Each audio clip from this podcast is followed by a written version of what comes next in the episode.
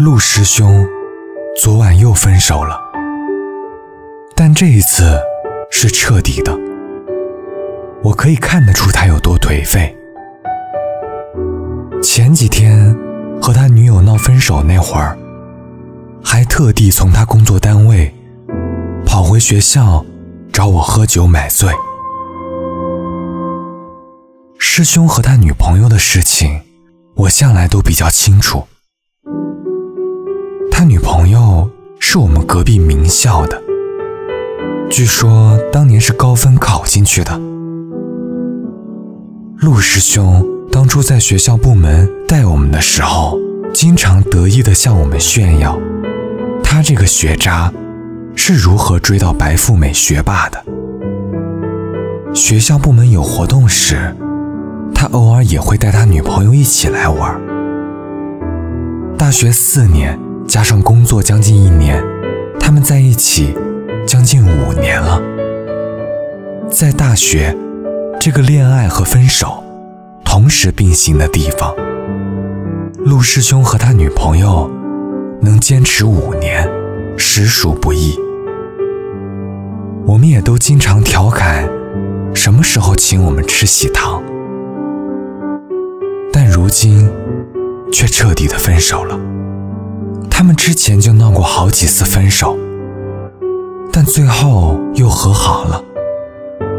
陆师兄每次复合后都会在我们的死党群里向我们保证，以后一定好好努力工作，绝不3天打鱼2天晒网，不会因为通宵达旦打游戏而影响了第2天的工作，游戏时间控制在每天最多2小时。但似乎真应了那句话，江山易改，秉性难移。毕业快1年了，光工作就已经换了4份，其中3份还是他家人帮忙托关系找的。相反，再来看看他女朋友，和他一起毕业找工作的，现在工作转正了不说，还是他们部门的组长。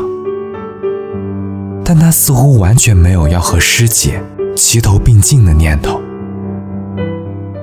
一段感情里，如果只靠着一开始的相互倾慕，是很难长久维持下去的。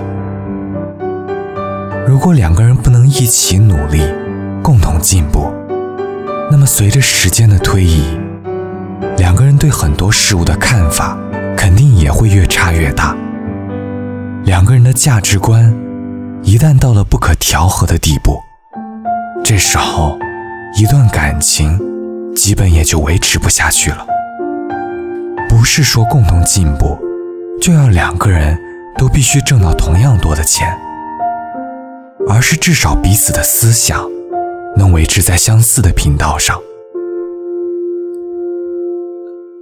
聊得来到底有多重要？2个人如果在生活、学习和工作上几乎都没有共同语言，那么这段感情还能维持下去吗？而想要聊得来，就必须要彼此努力，共同进步。一个整天通宵达旦玩游戏的人，和另一个努力进取、不断吸收新知识的人，终究是走不下去的。很多人都说，等我足够优秀了，爱我的人自然会来。这自然没错，但我想再补上一句：2个人相爱后，请千万别忘了继续努力。